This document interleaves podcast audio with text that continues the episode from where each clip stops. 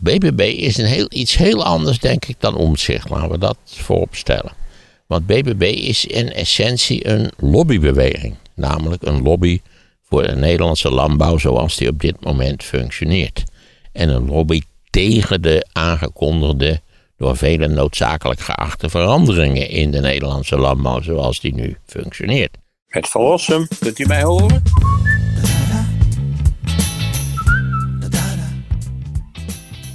Ja, eh, deze aflevering weer eh, aandacht voor eh, politiek. mocht je dat een interessant onderwerp vinden en daar meer over willen horen, dan is het altijd de moeite waard om je te abonneren op deze podcast. Want als wij het dan over politiek hebben, dan krijg je vanzelf een seintje. En dan verschijnt die podcast vanzelf in je podcast-app. Mona Keizer, die is door de BBB naar voren geschoven ja, dat was als het nieuws van de week. premierskandidaat. Wat een zwaktebot was dat. jongen, jongen, jongen. Had ik niet van die mevrouw van der Plas verwacht. Dacht dat ze wel een stuk kiener was. Ten eerste is Mona Keizer, daar moet als minister-president, daar moet je toch wel, wel even enorm slikken en een andere bril opzetten. Wil dat. Nee, zij is totaal niet overtuigend. Ook weer zo'n partijhopper natuurlijk, ook dat. En dan tegelijkertijd met Mona Keizer bied je de, de, de, de verrafelde restanten van de gekke club van Thierry Baudet. bied je ook nog aan als nieuwe Kamerleden die ook allemaal overgestapt zijn van ja 21 geloof ik. En dan nog eentje van de PVV. Niet allemaal, hè? Die Epker, die is volgens mij opge overgestapt. Epping. Epping, pardon. Ja, die heeft ook wat hij al niet voor avonturen beleefd heeft. Is ook zo'n zwerver van rechts, zal ik maar zeggen. Plushoppers. Nee, ik, ik, ik, vond, uh, ik vond het echt een ontzettend zwakte bot van die BB-beweging. Maar als we eens even kijken naar de motivatie. Ik vind sowieso, nu we het er dan toch over hebben dat hele gelul over onze nieuwe minister-president. Ondertussen kan, kunnen we een heel kabinet van minister-presidenten van tevoren al reeds samenstellen. Wel een kletskoek. Zullen we nou eerst eens even wachten op de verkiezingen. Eens kijken wat dat op gaat leveren, wat de coalitiemogelijkheden zijn. En misschien kunnen we dan eens praten over een nieuwe minister-president. Die in Nederland sowieso een heel andere figuur is dan in de Verenigde Staten of in Engeland of zelfs de bondskanselier in Duitsland. Ja, Rutte heeft ook wat over gezegd tijdens de persconferentie vrijdag. Maar wat is het verschil dan tussen Nederland en uh, Amerika? Dat alle ministers in het kabinet hun eigen verantwoordelijkheid ten opzichte van de volksvertegenwoordiging hebben. Daar gaat de minister-president helemaal niet over. Je had inderdaad die lollige mop over Lubbers van die dan over de schouders van de ministers heen kwam kijken. En zal ik u even een beetje helpen bij dit? Hè? Zodat hij zelf alle problemen wilde oplossen. Nee, dat is in Nederland ongepast. Het is de, de, de, de minister-president is de voorzitter van de ministerraad. That's it, de voorzitter van de ministerraad. Dus hij heeft helemaal niet zoveel macht? Nee, hij kan wel macht opbouwen. Nou ja, neem Rutte die er 13 jaar gezeten heeft. Dus dan heb je al een, een, een grotere macht, maar die is in feite van een informeel karakter. Mm. Rutte zei het zelf inderdaad, ik ben ook ondergeschikt. Ja, was hij maar iets ondergeschikter geweest. Wie weet was het dan aan sommige opzichten Nou, hij bedoelt meer de functie in algemene zin.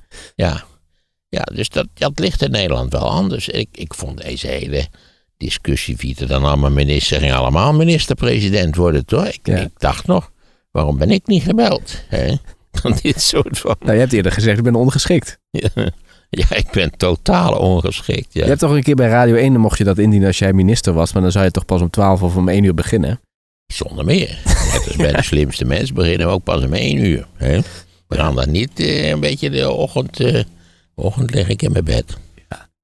Maar hoe is het dan in Amerika? Daar heeft dus de president heeft dus wel die macht om op alle Totaal. departementen... Ik kan zijn hele kabinet, wat af en toe ook gebeurt, naar huis sturen als het niet zo lekker loopt.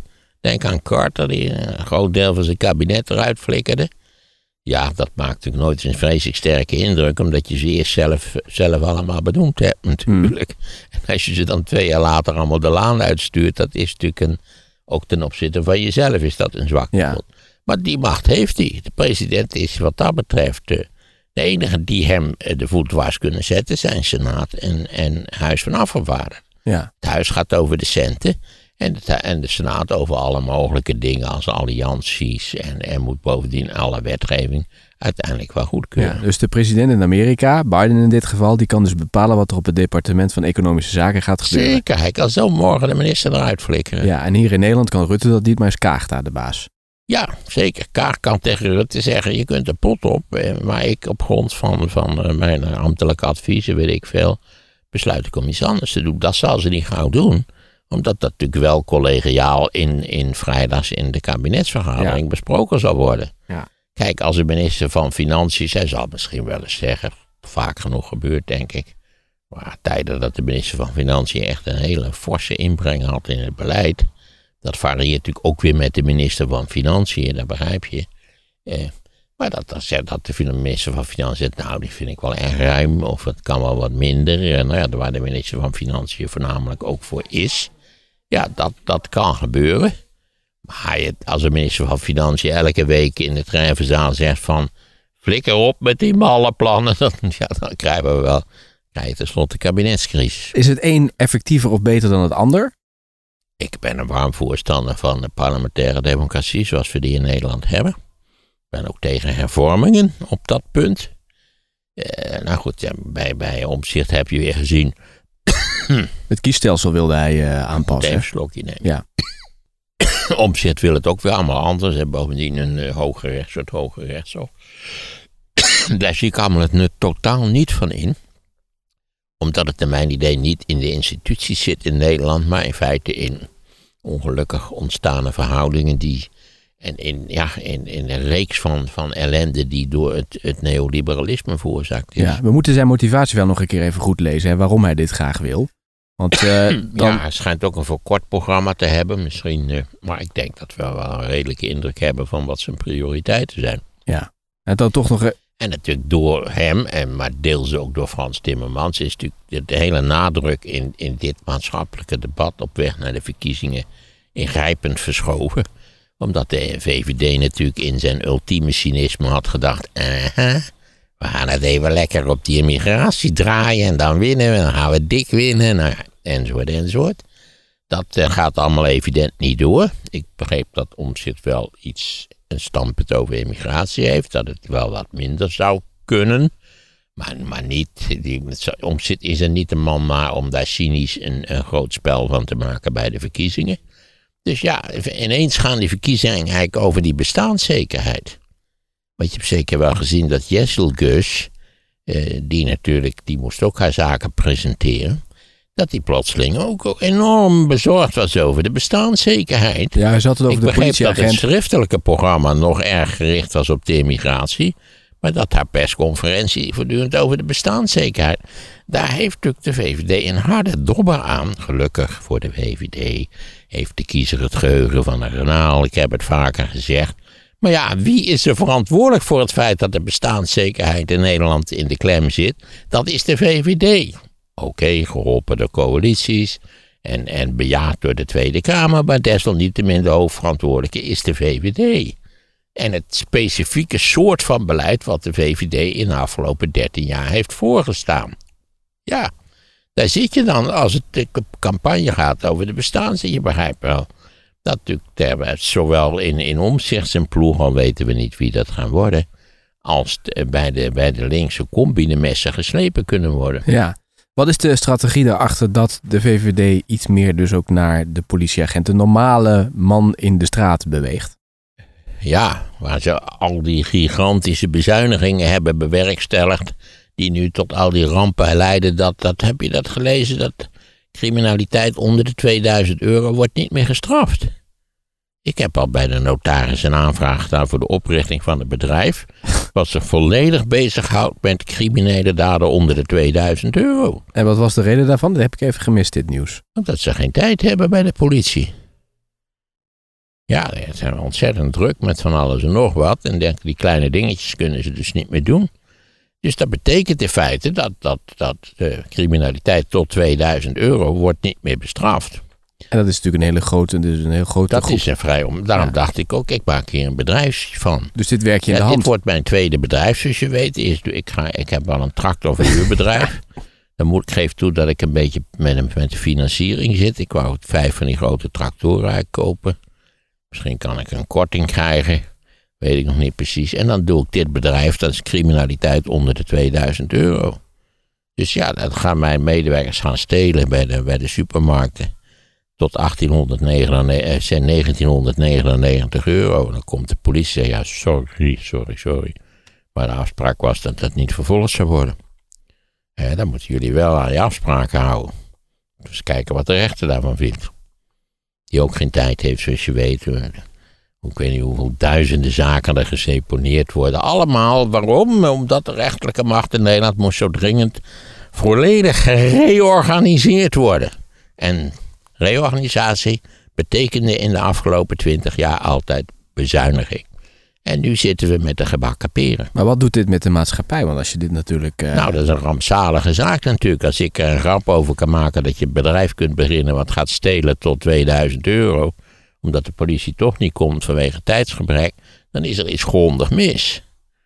dan zou je kunnen Als je, zeggen... dan, eh, toch, als je dan toch naar die omzicht wil kijken, ja, dan is er ook in het sociaal contract is iets grondig mis. En waarom is er iets grondig mis in het sociaal contract? Omdat we de afgelopen kwart eeuw uitgegaan zijn, zijn van een filosofie die in feite op het punt van het sociaal contract grondig mis was. Hoe vaak hebben we het er niet over gehad? Hmm. hè?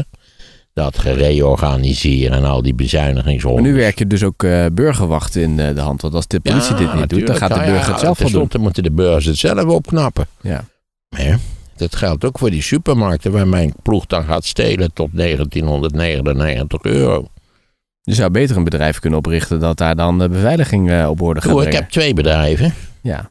Dus als, als het, het stelen niet zo handig gaat, dat ze goede camera's hebben, dan, eh, dan eh, hebben ze- kun je bij mij ook beveiligers ja. huren. Maar dan toch even naar die Hè, vraag. met dieven vangt men dieven, vergeet Ja. dat even niet. Maar die vraag waarom de VVD dus meer opschuift, heeft dat ermee te maken dat ze denken, oké, dan kunnen we daar mooi ook zieltjes winnen? Nee, ik denk dat ze zich de takken zijn geschrokken. Omdat die hele campagne natuurlijk totaal anders blijkt gestart te zijn dan ze hadden gedacht. Eh, ik weet niet of je het zag toen ik met die Eertplans daar aan tafel zat. Dat die, die Ja-21-club die stond in december op 13 zetels. Ja.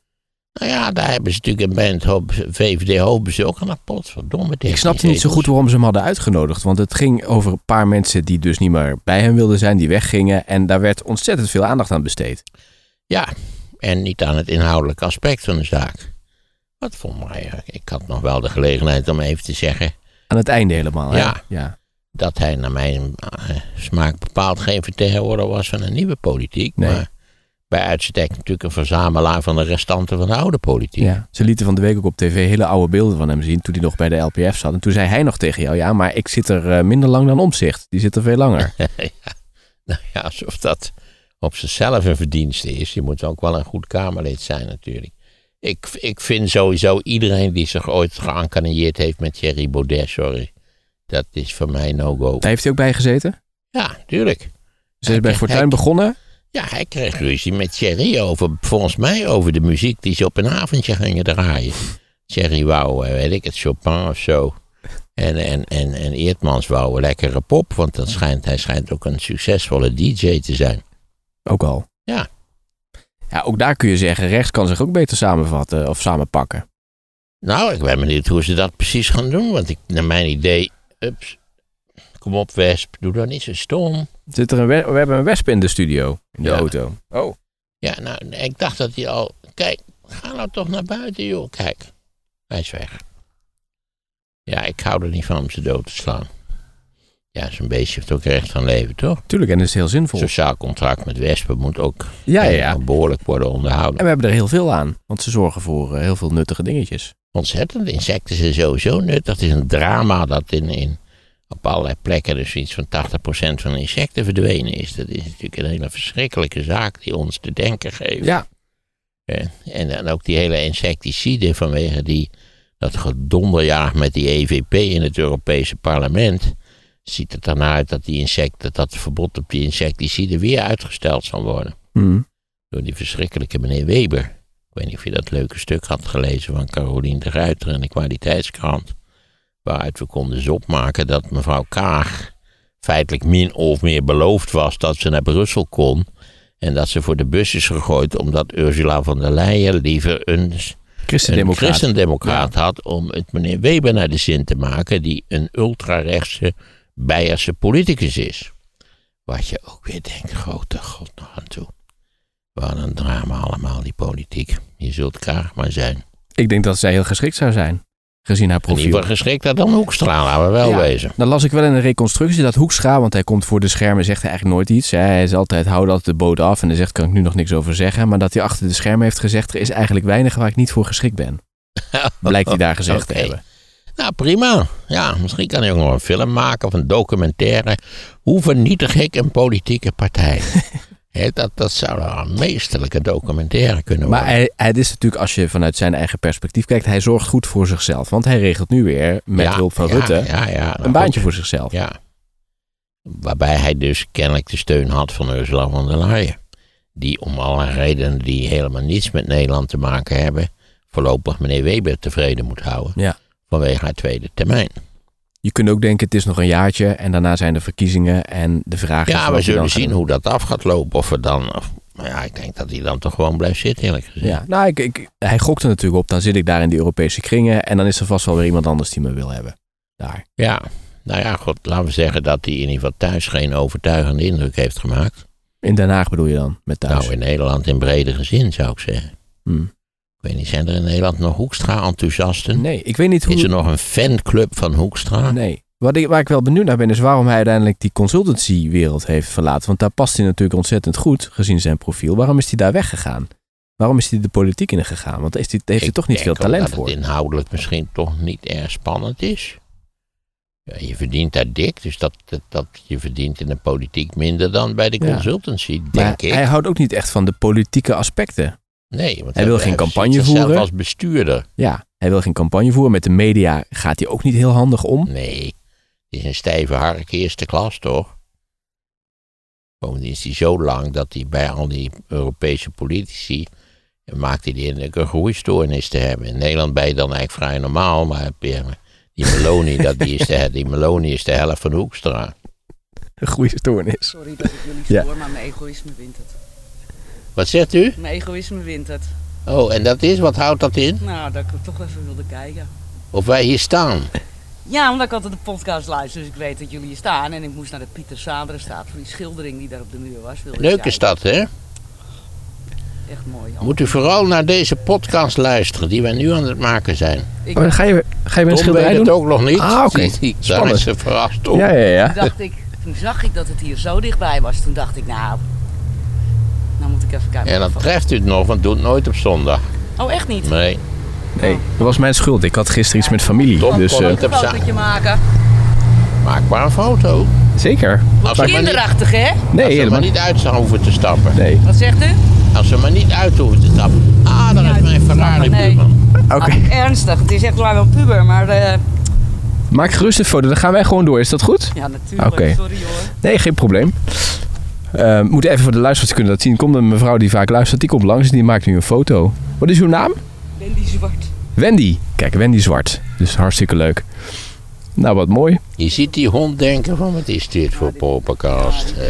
Oh, je hebt ook nog een hond bij je. Dat zie ik nu pas. De hond zit inderdaad achter op, eh, op de fiets. Ik heb een nieuwe gein gezet en daar ben ik gaan fietsen. Nou, wat leuk. Leuk. Succes. Dankjewel. Dag. Hoi, hoi. Ja, inderdaad. Grappig. Het hondje zit achterin. Dat had ik helemaal niet gezien. Je staat in die ogen van die hond. Dat die, dacht, wat is dit voor onzin? Ja. Kunnen we niet doorfietsen? Ja. Je hebt ook wel eens, als je met mensen in gesprek raakt in het park die een hond bij zich hebben, het gesprek duurt langer dan, ik zal maar zeggen, zes minuten. Dan beginnen die honden ongeduldig te blaffen.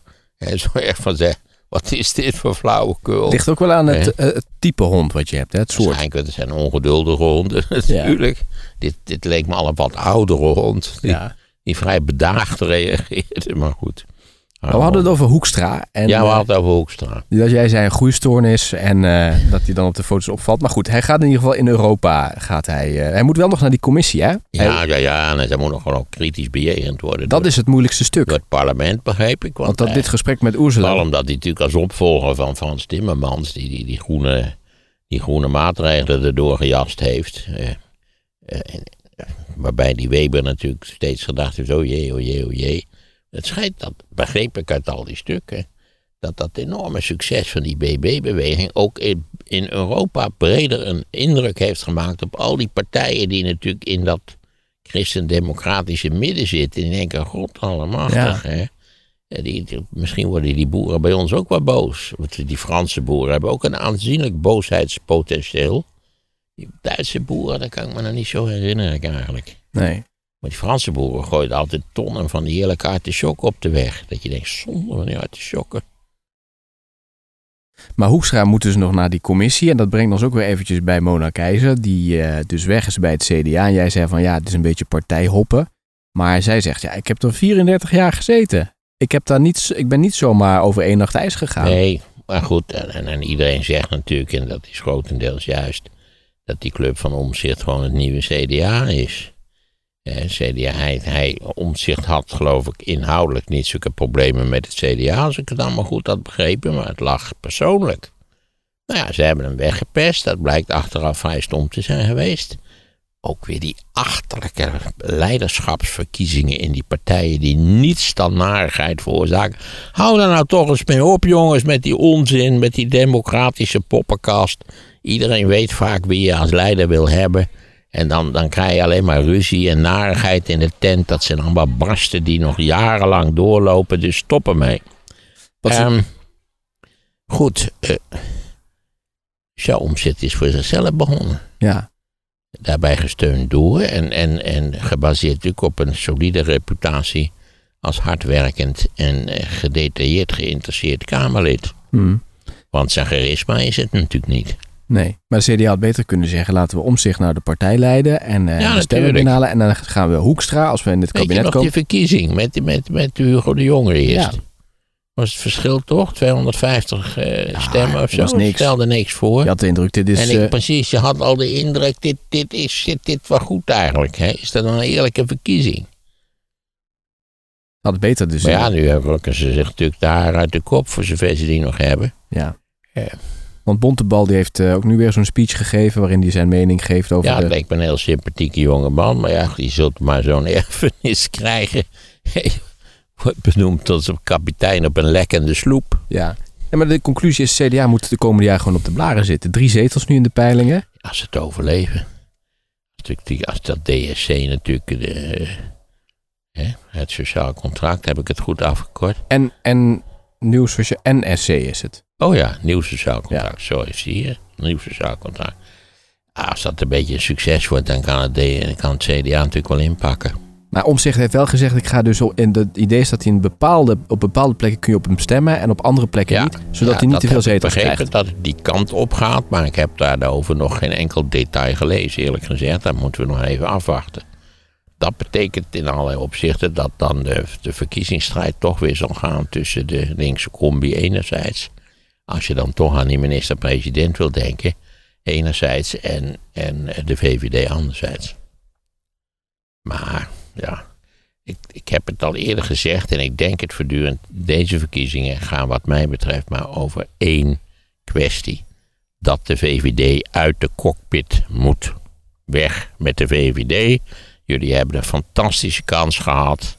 Ruim 13 jaar in feite eh, de koers van Nederland bepaald. Dat is wat mij betreft geen groot succes geworden. Anders dan veel andere mensen schijnen te denken. En nu is het klaar. En als omzicht het effect heeft dat de VVD dus eh, naar plaats 2 evolueert, dan ben ik al erg gelukkig. Overigens, ja, we doen nou net dat dan om zich meteen, of liever gezegd, dat, dat we dan een stabiel kabinet hebben voor de volgende tien jaar. Daar is natuurlijk geen sprake van. Het is duidelijk dat we in een beetje een, een, een onrustige periode verkeren. Hè? Zoals je op Texel, je hebt je, heb je twaalf prachtige dagen, maar ineens zie je s'avonds aan de avondlucht er zit onrust in de lucht. Hè, want die rare, eerst begint met windveren en dan krijg je allemaal strepen en, en donker stukjes. En dan denk je, oeh, oeh, en verdomd. Midden in de nacht hoor je toch een knal, zegt dat je denkt de wereld vergaat. En dan beregent het nog twee dagen. Dus ja, dat, dat kan politiek ook het geval zijn. Maar vind je het verstandig wat Omzicht zegt van, hè, ik, ik, ik zorg eh, duurzame groei noemt je het, of verstandige groei of verantwoorde groei, dat was het. Ja, dat kan ik me vanuit zijn standpunt goed voorstellen, omdat hij natuurlijk geen mensen kan vinden. Kijk nou naar, naar het, het zwakte bot. Nou, duizend mensen hadden gesolliciteerd bij hem. Nou, dan je begrijpt toch wel wie dat zijn. Dat zijn de schelders van Twitter. Hè, dat zijn allemaal mensen die ook zelf helemaal niet begrijpen dat ze totaal ongeschikt zijn. Duizend sollicitanten, dan weet je al dat er misschien twee geschikte figuren bij zijn. En de rest zijn ruziemakers, querulanten, zojuist uit het gekkenhuis ontsnapte personen. En nou ja, ga zo maar door. Dus dat, dat, ik, ik begreep helemaal niet dat ze, dat ze een soort open sollicitatie hebben georganiseerd. Dat zou ik nooit hebben gedaan. Nou ja, wel op, ja, dat stond op zijn website. Hij kon je je dus aanmelden. Als ja, je leek mij niet verstandig. Je dat- BBB heeft er 500 binnengekregen. Dat is ook wel veel. Ja. En die komen dan, komen dan met dit zwakte bot. Hè? Mona Keizer en die andere, die en, van die, de, en die verrafelde figuren. van de PVV. Die dan nu al overgestapt zijn naar de, naar de BBB. Waarvan Caroline, eh, Car- Caroline wel zei van het zijn mensen die echt op handen gedragen worden bij de eentje is bij de politie eh, heel erg goed ingevoerd. De andere in de zorg is Het arts kan zelf. eerlijk gezegd geen zak schelen waar ze op handen worden gedragen. Maar ze zijn ook goed ingevoerd. Het is een arts. Nou, ik weet het niet. Dit zijn hoppers. Als je, als je, als je je ooit geleerd hebt met Thierry Baudet, sorry. Dan eh, ben je wat mij betreft nimmer meer au serieus te nemen. Ja. Er waren wat Dan luisteraars, kom je in eenmaal echt een hele andere afdeling. luisteraars zeiden ook van dit is de ondergang van de BBB wat ze nu doen. Want ze halen allemaal van die gelukzoekers in huis. Die gaan Ja, ruzie maken met elkaar. Ik was, nou, wat ik, waar ik mee begon, ik, ik was stupefait over zo'n zo'n waardeloze move als dit. Had ik toch beter verwacht van die Van der Plas. Nou, ze wil zelf niet eh, het Nee, dat in. begrijp ik. En ze heeft natuurlijk wanhopig omgekeken naar een potentiële leider die er eigenlijk niet was. In allerlei opzichten, want anders kom je niet met Mona Keizer natuurlijk. Nee. Kunnen, eh, ik denk dat we dit van eh Omzicht ook nog wel kunnen verwachten. Hè? Want die wil ook in de Kamer blijven. Dus die gaat ook nog een soort van kandidaat dat vind ik op zichzelf een heel verstandig beleid. Ook bij BBB. Ja, je kunt volgens mij heel effectief politiek leiding geven vanuit de Kamer. Ja. Ik denk natuurlijk even aan Romme. Ja, het zal voor de meeste mensen niet zo heel veel meer zeggen, maar dat was de baas van de KVP en die eh, leidde de KVP met strakke hand. Dat hele idee dat je per se het kabinet in moet, is naar mijn idee een misvatting. Hm. Maar dan moet je dus wel goede mensen in je Omdat partij je in het hebben. kabinet in, al, in allerlei opzichten een andere functie hebt dan als Kamerlid. Ja, maar stel eventjes vooruitdenken. BBB gaat meedoen in het kabinet. Blijft Caroline in de Kamer zitten. Gaat Mona het kabinet in. Nou, dat heeft ze al een keer gedaan. Dus die ervaring heeft ze. Maar ook allemaal die andere Ja, dat heeft ze al een keer gedaan. Met wat voor een speciaal effect dat ze erin geslaagd is om een unicum te realiseren. Namelijk dat Rutte haar uit het kabinet gezet heeft.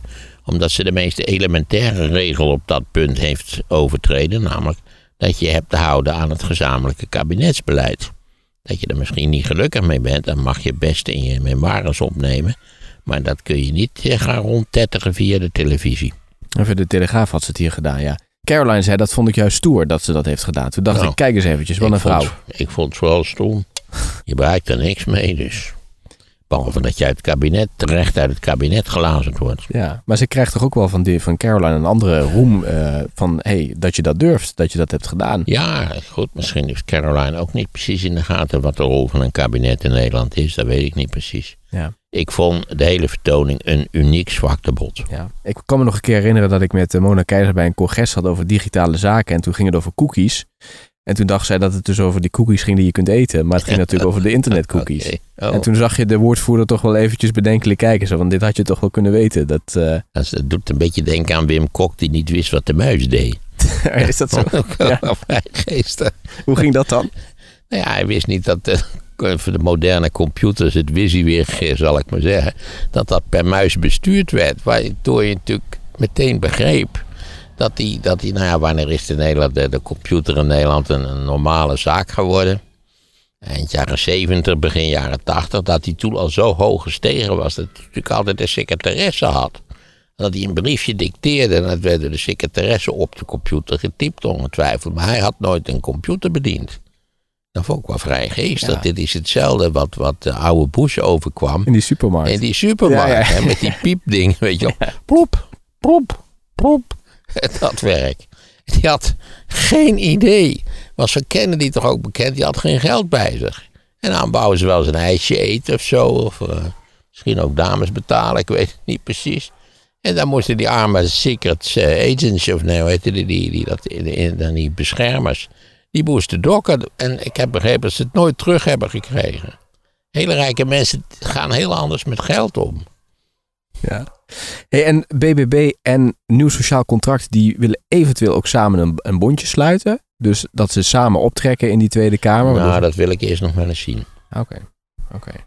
Vooral natuurlijk omdat dat uh, Omtzigt uh, aan publiek verklaard heeft dat hij niet een pleitbezorger van de Nederlandse vleesindustrie wil zijn. Dus ja, dan wil ik wel eens weten wat de basis van die bond is. Ja. Er werd ook gevraagd, hè, ook aan Caroline, van hey, wat, wanneer moet ik nou op omzicht stemmen? Wanneer stem ik nou op jou? En heb, toen zei zij van ja, wij zijn meer voor dat de bus blijft rijden en dat het zwembad open blijft. En... Ja, ik begrijp dat uh, omzicht dus tegen het rijden van de bus is. Dat hij ook moet Nee, dat heeft hij niet gezegd. Maar hij ziet, BBB ziet ook meer voor die kleine netjes buiten de stad vooral. Dat daar de, de, het leven op orde blijft. En, en omzicht is daar ook niet tegen, maar die is meer hoog over. Ja. Overigens heb ik nooit begrepen waarom die buslijnen gestopt worden uit zuinigheidsoverwegingen. ook privatisering, hè? Wat een fantastisch idee. We privatiseren het. Zodat, ja, buslijnen waar weinig rendement gedraaid wordt, die zijn er natuurlijk eh, in het achterland op grote schaal, die worden stopgezet. Uh, het, is een beetje, het doet een beetje denken, ik heb een tijdje vrij regelmatig voor de, voor de hoe heet het, de Raiffeisenbank, nee, de, de Rabobank. De Rabobank gesproken. En dan eerst kwam, dan kwam je op zo'n bijeenkomst van, van Rabobank klanten. En dan werd er eerst, en dan kwamen altijd de oude, oude mensen klagen dat in hun dorp, het was, speelde meestal zich af in Brabant. In Bokstel? Was het, ja, in Bokstel ongetwijfeld. en eh, daar was nu het, het kantoortje van een Rabobank gesloten in verband met bezuinigingen. En dan dacht ik, ja, wat is dit voor onzin? En ondertussen had je gelezen dat de Rabobank eh, dat jaar 6 miljard verdiend had. En dan ging zo'n kantoortje dicht. Desnoods open je in drie dorpen met dezelfde dame die de basishandelingen kan verrichten. Drie kantoortjes. En dan heb je maandag en dinsdag, woensdag, donderdag en, en vrijdag en zaterdag heb je kantooruren.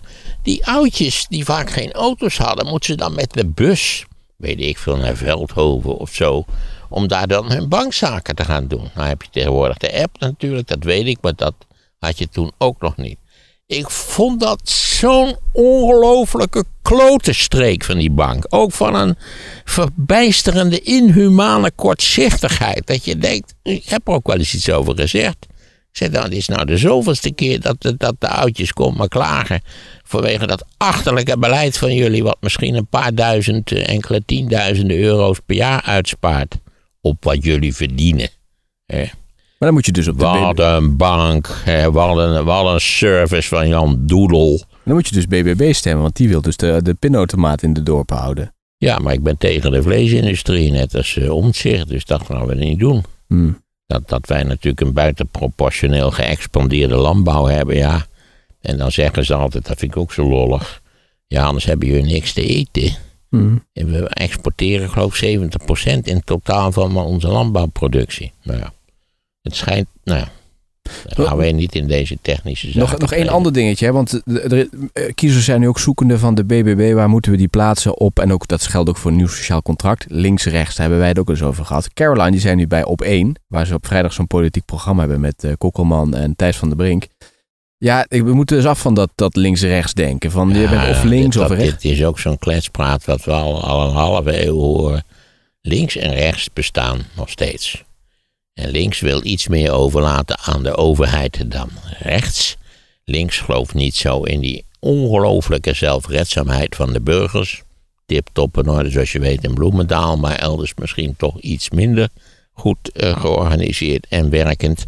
Ja, dat, die, dat verschil is er nog steeds. Dat dat toch anders tegen de overheid wordt aangekeken. We hebben nu 13 jaar nou eigenlijk al wel twintig jaar ervaring met het idee dat de overheid eigenlijk een lode last is op de schouders van de burger. En het gekke is, dat moest veranderen. de burger moest wat meer vrijheid hebben. Jessel Gus begon ook weer over op dit thema door te zeuren. En het probleem is dan, dat is misschien niet eens zo'n slecht idee. Maar als je vervolgens in feite alle overheidsmaatregelen wel ondergeschikt maakt aan een immens complex beoordelingsapparaat. Hè? Heb jij misschien heb je een subsidietje gevraagd op die twee microfoons. Maar dan moet je dus wel 26 formulieren in triplo invoeren, in, insturen om, om die vergunning te krijgen. En om dan dat geld te krijgen. En dan wordt erop beknibbeld. En nou ja, kortom, het, het, is, het is schijn geweest. Het lijkt alsof de overheid je meer ruimte geeft. Maar in feite geeft de overheid je minder ruimte. Een bekend voorbeeld zijn de zonnepanelen en de BTW. Hè? Dat, ze, dat moest je volgens mij eerst terugvragen via allemaal formulieren. En dat hebben ze nu makkelijker gemaakt. Dat dat automatisch ja, gebeurt. Ik heb dus bij de zonnepanelen heb ik, automatisch de BTW terug, geloof ik. Ja, maar dan hebben ze dus die bureaucratie eruit Ja. gestreept. Dat is natuurlijk dat scheelt Ja, nou, geld. dat kan op tal van terreinen. Ga, ga, ga praten met huisartsen en mensen in de medische sector. Die, die zitten geloof ik een kwart van de tijd formulieren in te vullen. Hè, vanwege die enorme, fantastische vrijheid die ons zelfvrijdzame burgers...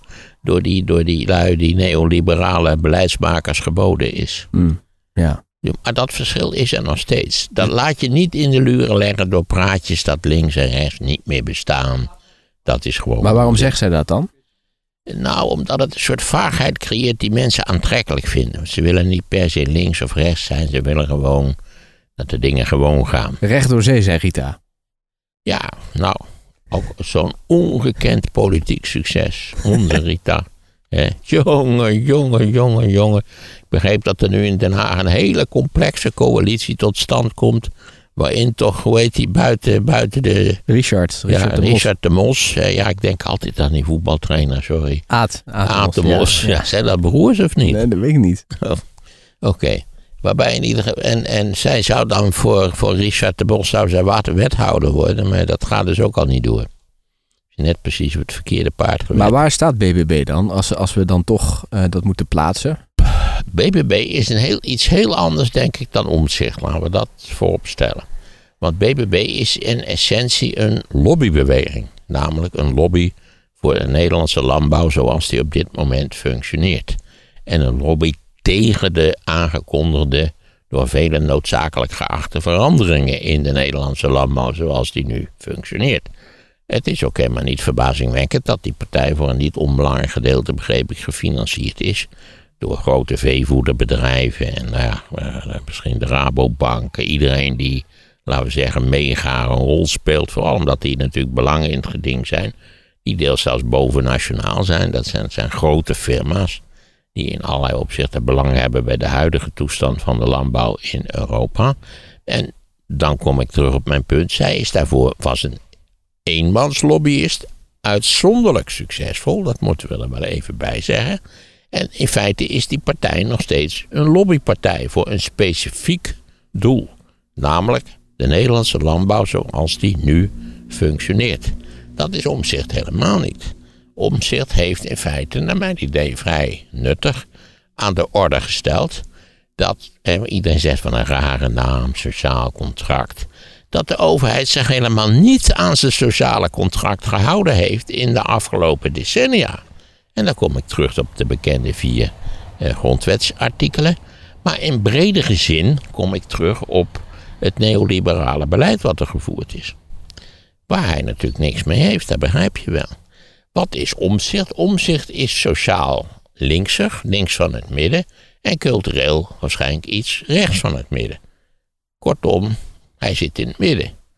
Ik denk dat eh, eh, de Dus BB-beweging, voor zover het niet de landbouw betreft, ongeveer hetzelfde profiel heeft. Maar vergeet, je- vergis je niet.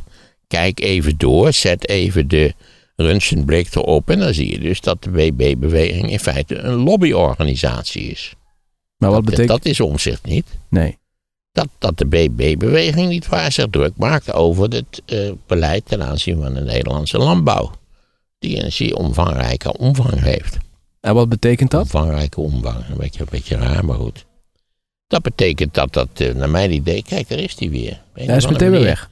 Vindt hij vindt hij die podcast interessant? Die, ja, het gaat over een wesp, dames Ja, of we hebben een bepaalde geur die wij eh, Ja, maar het kan ook een wespengeur zijn die, die, wij, die wij veroorzaken. Ik waarschijnlijk.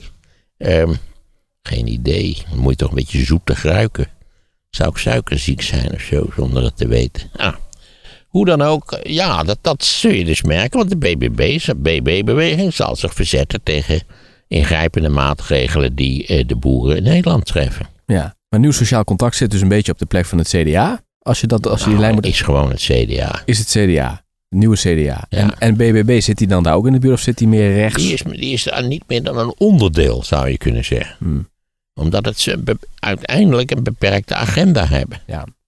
Er zal binnenkort alweer een nieuwe peiling komen. Dan zien we dus ook wat het effect van Mona Keizer als eh, eh, kandidaat premier Dat zal niet zo'n vreselijk positief effect zijn. Denk ik hoor, ik weet het helemaal niet. Nee. Ehm, en nog één dingetje wat we daar... Ja, de HJ schoollezing gaat zij ook doen, hè? Caroline gaat ze komende week doen. En dan gaan we Ja. horen hoe zij denkt over verschillende dingetjes. Ja, Jezilkes heeft het ook eerder al gedaan. Ja, En dus nu Caroline. ja, ik herinner me nog steeds de HJ-schoollezing van Buma. Maar die moeten mensen nog voor de aardigheid nog eens een keer nalezen. Dat was heel conservatief, toch? Oh man, dat, was was die sowieso. tijd dat het CDA wilde ze rechts van de VVD profileren. Ook zoiets. Hoe kom je op het idee? Ja. De, de CDA heeft echt alles gedaan om zichzelf onmogelijk te maken. Dat, dat is op zichzelf een uniek proces geweest. ja. Overigens heeft Caroline ook nog even uitgelegd waarom ze dus nu... Want ze zit nu met vier... Want nu begint het politieke seizoen weer. Ze zit dus nu met vier zetels in de Ja. Kamer. Hè, omdat die mensen meteen naar haar overkomen. Dat heeft ermee te maken als ze zouden wachten tot de verkiezingen. eh, dan, dat, dat had onder andere ook met wachtgeld te maken. En nou, met allemaal lastige regels in, in politiek. Daarna waardoor begrijp ze toch dus, ook wel waar het werkelijk mee te maken had. Dat, dat die lui, de PVV staat natuurlijk op verlies. Dat is in deze constellatie vrij voor de hand liggend. Hmm, En natuurlijk die club van, van Ja 21, die staat natuurlijk op verdwijnen. Dan hebben ze ook nog Dallinga op nummer 2 gezet. hmm. Ook, ook na al dat, al dat klawijt vond ik dat ook nog niet zo handig eerlijk gezegd. Dus ja, die, die zagen erbij wel hangen. Het is wel een fijn baantje. Ja. Als je niks anders hebt in het aanbod, dan is het een fijn baantje. Ja. Nog even één dingetje wat, eh, wat we even moeten rechtzetten. Er zijn mensen die zeggen, ja, deze podcast is een eh, promotie van eh, de linkse combinatie GroenLinks PvdA. dat is die helemaal niet, jullie- toch? Jullie zijn We hebben, we hebben helemaal geen stemadvies gegeven, sowieso niet. En we hebben geen, op dit punt, ik zal het TZT zal ik bekendmaken waar ik op ga stemmen. En dan kun jij eventueel ook zeggen, moet jij natuurlijk zeggen, ik stem totaal anders. ja, ja, Ja, tegenovergestelde. precies het tegenovergestelde. Maar je begrijpt waarom dit is.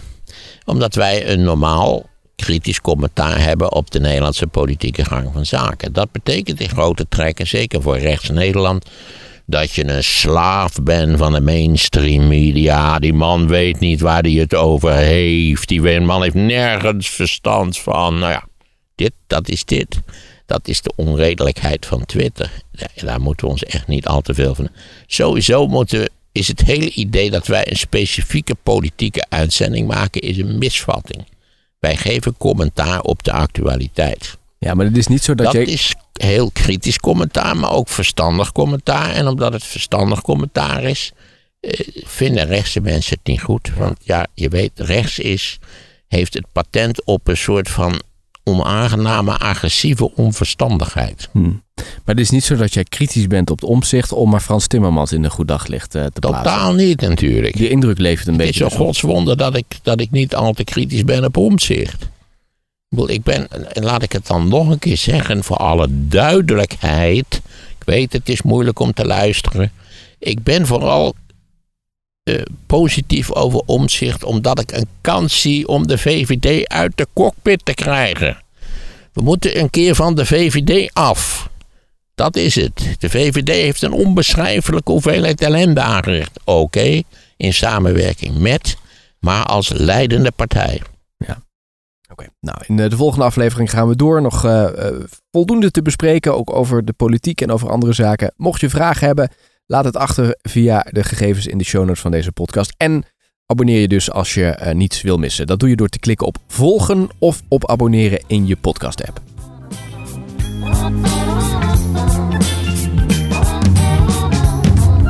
Wat een service van Jan Doedel.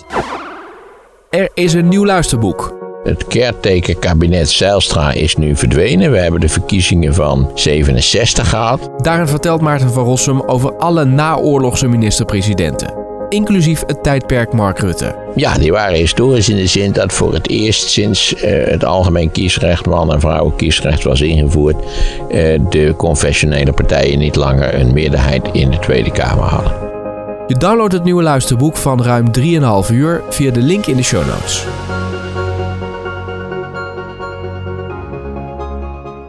Na kunstmatige intelligentie komt de kwantumrevolutie. En dat heeft misschien nog wel meer impact op je leven dan AI. Je hoort er nu alles over in Sea Level. De podcast vind je via de link in de show notes. En in de volgende aflevering van Maarten van Rossum de podcast gaat het over Mona Keizer, die door Caroline van der Plas naar voren is geschoven als premierskandidaat voor de BBB. Wil je die aflevering niet missen? Abonneer je dan nu op Maarten van Rossum de podcast. Druk op abonneer of op volg in je podcast app en je krijgt automatisch een ping als de nieuwe aflevering voor je klaarstaat.